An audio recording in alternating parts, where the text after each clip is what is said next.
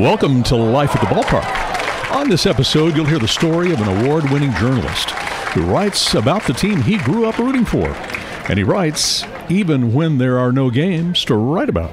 We see the best of these athletes um, at times like this. So I think, you know, finding ways to tell those stories is incredibly important, also inspiring. It's not necessarily about how many points they scored or what they've done on the court, but but you know these guys are are helping people and and, and really lifting up their communities, and that's exactly the kind of stories we should be writing.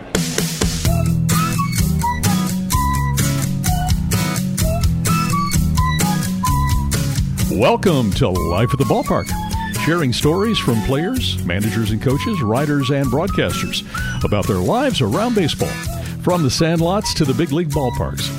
Hi, I'm John Frost, and my guest today is Ben Frederickson, sports columnist for the St. Louis Post Dispatch and STLtoday.com. Ben, thanks for sharing about your life at the ballpark. Oh, thanks, John. Uh, thanks for the invitation. Um, I wish we were together at Roger Dean Stadium right now, but uh, this will uh, this makes me feel like this makes me feel like I'm there, and that's pretty good to feel right now too, considering it's been a while. Ben Frederickson is a sports columnist for the St. Louis Post Dispatch, also STLtoday.com. He's a radio talk show host, he's a podcaster, and he's a knowledgeable baseball fan and a baseball writer. And so here we are. Here we are at a very unique place in history. You are a sports writer, you're a sports columnist, you're a baseball columnist, and there is no baseball. So, what in the world do you do? Good question. Um, yeah, let me know um, if you have any ideas. Um, trying to trying to uh, trying to stay busy. Um, thankfully, you know, in an odd twist here, I, I do think I'm, I'm having the, the best luck of my career in getting people to answer phone calls yeah. or interviews. Yeah. I think because a lot of people are just bored, um, you know, sitting around with their phone. They know that they've got no way to ignore you. So thankful to the people who are picking up uh, phone calls and trying to be creative. I mean, there's really there's really no point now to not go after the idea or the, the angle that you feel like you never had enough time to write um, because you you do have the time. Um, you know, it's kind of like these. Uh, these household chores I've got a long list of that I always find reasons to put off. And now, now you know, now that I'm home and you know you can only write for so many hours of the day, you've got more time to do that kind of stuff. So if the story version of painting the uh, the bathroom or touching up the paint or getting that yard work done, it's mm-hmm. time to pull out those uh, old ideas and, and get after them. But I think that it's a kind of a, a juggling act a little bit right now. You you want to, in some ways, I think, give sports fans something um, of a distraction. You know, whether it's uh, a story that you know they wouldn't have found if the hustle and bustle of games was going on, or something kind of out of left field that maybe they didn't think about, or something you haven't had time to really sink your teeth into. But also, you know, mix in. You know, there's a lot of newsworthiness to this period. I mean, sports is navigating something that none of us have ever seen. Um, so there's there's news to that. What does baseball look like when it comes back, and what conversations do we need to be having about how this is going to affect, you know, the upcoming seasons and and how we use sports. So I'm trying to do a little bit of both, of, of getting into the kind of the meat of how this pandemic is is going to change sports as we know it, but also giving people something to maybe take their mind off the fact that they're not having games to watch a little bit too. So you're really having to back up from your game day reporting, the, the, the balls and strikes and the innings and the wins and the losses, to really backing up to saying, you know, what does this mean? What does this mean to the sport? What does this mean to sociology? What does this mean to history? What is baseball's role in all of this? Yeah, and all the big picture questions, right? That we should probably try to spend more time thinking about mm-hmm. when there is hustle and bustle. But it's easy for anyone to get kind of caught up in the you know the X's and the O's, and and now they're they're gone. I think the things that have jumped out to me are you know really trying to find sports stories that resonate with life right now. Like for example, Aeneas Williams, the mm-hmm. you know the great Rams defensive back. He's a pastor here in St. Louis, and you know I thought, man, all these all these faith leaders across the nation are trying to figure out how to you know keep their flocks together when they can't physically be together. And I thought he'd be a great person to talk to. So was it a sports story to some degree, but Not really. They just had a popular, you know, a popular guy who, because of sports, who was kind of the, the center of of the article. I think there's an opportunity to do that kind of stuff. Um, the other thing too is to try to, as you mentioned, kind of figure out what sports role in this is. There's great stories of of athletes, of coaches, of, of team presidents and leaders doing things for the community during this time that I think you can't give that kind of stuff enough mm-hmm. coverage right now. Mm-hmm. Brad Beal and Jayson Tatum teamed up to provide a bunch of meals for the local uh, food bank in St. Louis. I mean, guys who are doing things like that. I mean, we see the best of these athletes mm-hmm. um, at times like this. So I think you know finding ways to tell those stories is incredibly important. Also inspiring. It's not necessarily about how many points they scored or what they've done on the court, but but you know these guys are are helping people and and and really lifting up their communities, and that's exactly the kind of stories we should be writing. I saw Christian Yelich's letter to the graduates of 2020 from his old high school in California. Now here he is, the MVP, and he's writing a letter to them about his hopes and wishes for them from his old high school. It's exactly the kind of thing you're talking about totally. And and Christian is a you know I don't know him well, um, but he's shown some things over the course of his career that shows that he's a pretty thoughtful young man. Mm-hmm. Um, you know, uh, guy on the other end of of the spectrum of his career, Adam Wainwright, mm-hmm. making a you know a sizable donation to Cardinals minor leaguers. Um, I stood there and listened to Adam on that last day of spring training. You know, before they everybody hit the road, and he said, "Man, I I worry about you know, the guys who who aren't where I am, the guys who haven't got a chance to make the money, the guys who haven't had mm-hmm. a kind of career yet where they, if it ends tomorrow, they feel like they can be satisfied. Um, you know, this is going to affect a lot of guys who are, you know, just getting to that beginning of that point. And not only did he say it, he turned around and made a donation that proved that he was thinking of those guys. So, I mean, there are some some pretty special leaders um, in the pro sports world, and we see them we see them show up at times like this. So it, it doesn't have to be all guessing when sports comes back. It doesn't have to be, you know, just simply ruminating of what the season could look like. Although there's room for that too. I mean, people are curious. What does it look like? How is it going to change? What's possible? So I think, you know, in some ways it takes us out of our routine, but it also kind of opens up the opportunity to do basically anything you want. Um, whether you want to be the one who breaks the news about what some proposal to bring the game looks like, game, bring the game back what it looks like, or whether it's you know a chance to go and write a story about some guy who you've been wondering about for a long time and want to go catch up with. I mean, Rick Hummel every week is, is is catching up with a former Cardinal that people are really grateful to hear from. You know, and and Rick has those relationships, so I think it, it's forcing us in the sports media side to be more nimble. But uh, you know, that's a good thing. Um, this this pandemic is a terrible thing, an awful thing but making us shake up our routines and think on our feet a little bit more, I think that is a good thing. The last time you and I were together was the last time was the last spring training game. And you, right. and, and, you and I were both working the game, and it was the game yep. where we knew even well, you you you you knew it more than I did. But even before the game began, there was this rumbling. I mean, the whole NBA thing had come down. The talk about March Madness. We even talking. I can remember you, you and I standing in the press box together, and we heard from a scout for the Cubs who says the the Cubs have sent all their scouts home. And so we're hearing about all this thing, and during the entire game, there's this sense of something's about to come down. It was surreal um, to sit there and just you know have the game be the least important thing. I mean, there are days at spring training where the game is not all that important. You know, you're working on a story about a player. You're kind of the game is kind of going on, but but this was this was a day in that the game going on was the thing that was hard to believe because mm-hmm. even the players thought, "What are we What are we doing here?" Mm-hmm. They were almost kind of dragging their feet to come out to the the field and and you know as soon as it was over we knew that spring training was over it was I'll never forget it, just how odd it was. Yeah. Um, listening to Rick talk about it, he kind of compared it to that weird feeling that was the Darryl Kile game, you know, where it's like you, you guys were the game's about to start and nobody's out there. Where is everybody? Mm-hmm. And that's what it felt like. Um, you know, there there were a series of kind of surreal moments like that leading up to the complete shutdown of spring training. Um, I remember, you know, the day that the clubhouses closed to the media and, and kind of the, the rush to get a better understanding of what exactly we were dealing with at that time, all the way up to the day we left. I mean, we were planning on staying behind, you know, because it sounded like at the beginning the Cardinals were going to have more or less some unofficial team workouts that were probably going to have quite a few guys there. And we thought, okay, this is the only sport really going, so we'll hang back and we'll continue to write. And then uh, it was that Monday where we show up to maybe see what's what's shaking, and all the guys are loading into their cars, and we go, "Oh, this is this is different than what we expected."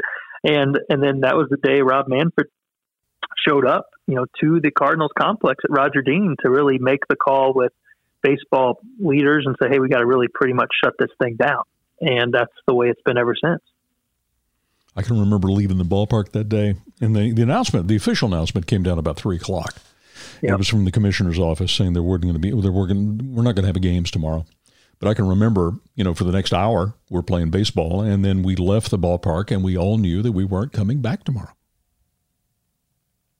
It was weird going home. Um, you know, I chose to drove home from spring training just because I didn't really want to run the risk of being uh, snagged up in an airport somewhere. Um, but you know, I've never gotten through Atlanta that fast ever. And I used to be, I used to cover Tennessee, so I did a fair bit of driving through through the the Atlanta traffic, yeah. cruise through downtown Atlanta, um, you know, cruise through the Nashville area. I mean, no no significant snags of any kind. It was it was it wasn't apocalyptic, but it was very odd. Um, so that you know, one of those drives you, you won't forget anytime soon. And at that point, I'm going, okay, you know, when are we going to be headed back down to, to Jupiter? When will we do this second camp? And here I am, you know, today, and, and it's everything you see looks like it's further and further back. I mean, April 13th, and there's no concrete plan on what baseball will look like this season. We're seeing some ideas, I think some more realistic than others, but uh, it's going to be really interesting where sports um, fits into this equation.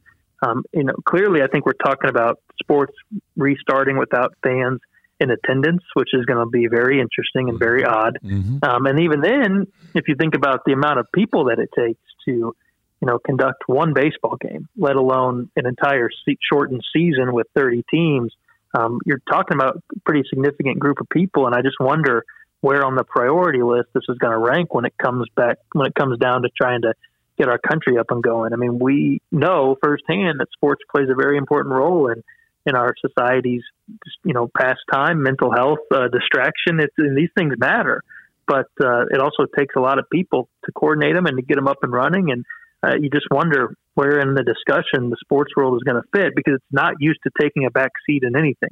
Um, that has been the, I think, the most jarring thing for whether they're college football coaches who are having to face the reality that, yeah, people are talking about maybe not having a fall college football season mm-hmm. or these players, you know, they're very used to, you know, they're the priority and what they want goes for the most part. And they go on rain, snow, sleet, you know, national disaster. I mean, we paused for 9 11, but we were back playing again pretty soon. Mm-hmm. And this has been something that has really, has really, you know, shaken the, the importance, I think, of, of sports. And it's going to be a conversation about how much importance do we have? Do we put on them? What is the priority on getting them back, getting them going, even in a uh, you know a, a, a cut down kind of you know only only absolutely necessary amount of people involved fashion. It's it's really fascinating, and we don't have anything to really base it on. Mm-hmm. And and you've you've really been at the forefront, in my opinion, of, of the of the comments that I can remember when I, the first thing that happened in spring training that I remember that was significant was the closing off of the clubhouses, mm-hmm. where media couldn't come in, family couldn't come in, or whatever. And I can remember there was a lot of outrage from media, and I don't mean this as a pejorative at all, about, you know, this is part of our job, this is how we do it. And I can remember that you were one of the ones ones that came out and said, you know, this this is bigger than baseball. This is a bigger idea. We have to understand how baseball fits in the role of the, the safety of our of our country. Well, it took me a while to get there, and and I it's funny because I it, it's kind of almost like a double conversation. Um, you know, we are taught for good reason that when when access starts to decrease, we should fight as journalists, right? I yeah. mean, we for a lot of reasons. Sure. One, a big one being, it, you know, that's the best way to do the job. The more access, the better job you can do. Um, you know, the more conversations you can have, the more professional relationships you can build with a player, with a manager. You can get you can, can get information, whether it's a quote or just an understanding mm-hmm. that that is so much better than sitting, you know, behind someone at a press conference interview. So our natural instinct is to say, "Don't take that away. Um, that's not right." Um, but the the thing that really, and as I tried to get an understanding of, and I won't pretend to be an expert on coronavirus, but as I tried to build my understanding of it on on a warp speed, there, what I didn't, what I had a hard time correlating was how blocking the media from the clubhouse was going to be something that helped in a major way. Yeah. Um, and and the, the thing that was not explained was how was this actually going to help anybody not get coronavirus? Right. And we saw yeah. at that soon after that, you know, with Rudy Gobert in Utah, that it didn't matter whether you're a journalist mm-hmm. or an mm-hmm. athlete, or it doesn't matter. I mean, it can, this thing doesn't care whether you're rich or poor or, or whatever. Mm-hmm. Now, the, the side effects, of course, and the damages can be worse depending on a lot of things. Um, but that this notion that keeping 10 at that point it was down to about 10 reporters tops out of the clubhouse it didn't make a lot of sense mm-hmm. that being said i did i did think it was important to say hey we can't ignore the severity of this problem. And if that somehow helps then we will we will you know we'll play by the rules. But hopefully they, this goes back to normal as soon as possible. But i did also raise the question i'm glad i did then was if this needs to happen like this then we need to have a conversation about if these games should be played at all. Mm-hmm. And I think someone interpreted that as well. You're just being bitter because they won't let you in the clubhouse, and it really wasn't. It was about if the crowds are the problem, mm-hmm. then then the games are going to be a problem mm-hmm. until you you know take the crowds out of them. And even if you do, then you still have a pretty big crowd to, to in order to have a, a, Major League Baseball game. And pretty soon after that, the conversation, and not that I influenced the conversation there because other people were having the same conversation, but it moved to that way pretty quick. When we, the crowds and the gatherings of people in place were the issue. I mean, we played that last spring training game, you know, hours after the Florida governor said, hey, no more groups above I think at that time it was like 250 people. Yeah. Um, you know, and we had thousands of people at Grapefruit League games across mm-hmm. the, the state. So that was kind of one of the reasons I was like, how is this happening? And many of them older people. Sure. And they didn't. That was the last day it happened. Yep. You know, and, and some of the evening games didn't happen. So at that point it was like, okay, this isn't about whether or not I'm talking to Jack Flaherty at his locker or from behind a, you know, a six foot pole. This is about the fact that we've got a ton of people gathering in a place where we're learning more and more every day that this isn't this isn't a good way to do this. And I think that's the that's the thing that's really jarring here as we try to start thinking about these ways to get sports back. We don't have any answers to like a couple critical questions. And one is how do we stop this thing? You know, we don't have a vaccine, we don't have a, a really a, a, an approved, you know, consensus a group of experts signing off on a therapeutical treatment, um, on a therapeutic treatment for this. And the other thing is we don't have a good answer for what happens if we come up with a plan and the plan is punctured by a positive test mm-hmm. by a player. Yeah. Because if two week quarantine for the infected person and anyone that person has come in contact with, um, then that is then that's going to shut down things pretty fast um, unless you just put guys in a silo and they're going to have to willingly go into a silo. We're going to have to not, they're going to have to not see their families. They're going to have to, to not be around people who have contact with the quote unquote outside world, you know, outside of the bubble. And that's going to take some, some players signing off on that. I think that would be hard for some of these guys to do. So I think we've all had to get smarter on the fly about what this thing really means and, and what it what we know and what we don't know about it. So that was the challenge for me as someone who, you know, I cover sports. I won't pretend to be the smartest guy in the room, and uh, and I had to try to go, okay, what are we actually talking about here with this with this virus? As much as I can, I'm not going to go give a Dr. Fauci press conference, but I need to be able to write about it in a way that I understand the the, the scenario here. So luckily for me, I can pick up my phone and call my dad, who's a doctor, and he can tell me, "Hey, don't write that. You'll sound like an idiot." Mm. so there, there was some of that going on too. I just said, "Hey, can you under, can you explain this to me you know, as someone who is not familiar with it. You know, my dad's been a family medicine physician for for for you know my entire life, mm-hmm. and he said, "Yeah, you know, here's what I know about it. Here's what I'm reading about it," and uh, and it made me kind of go, "Okay." Um, I don't know where this is going, but I, I know that it's it's way bigger than whether or not we're talking to guys at their at their locker or or out, you know, somewhere on a patio with a significant amount of space between us.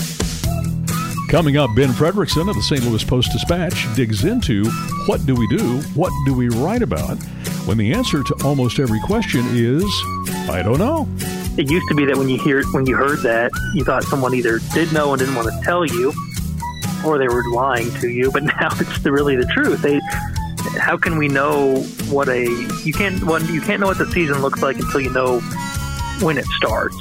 And then you can't know when it starts until you have a good idea about you know well when can it end? How late can it be pushed? You're listening to this podcast because you have an interest in baseball. If you own a business what do you think people who call you have an interest in? Yeah your business so you need a message on hold now tell your callers about your products and services locations and hours special offers and more with a message on hold now We've been providing telephone on hold messages since 1992, and we can do one for you. Get your custom message on hold now at messageonholdnow.com. Messageonholdnow.com.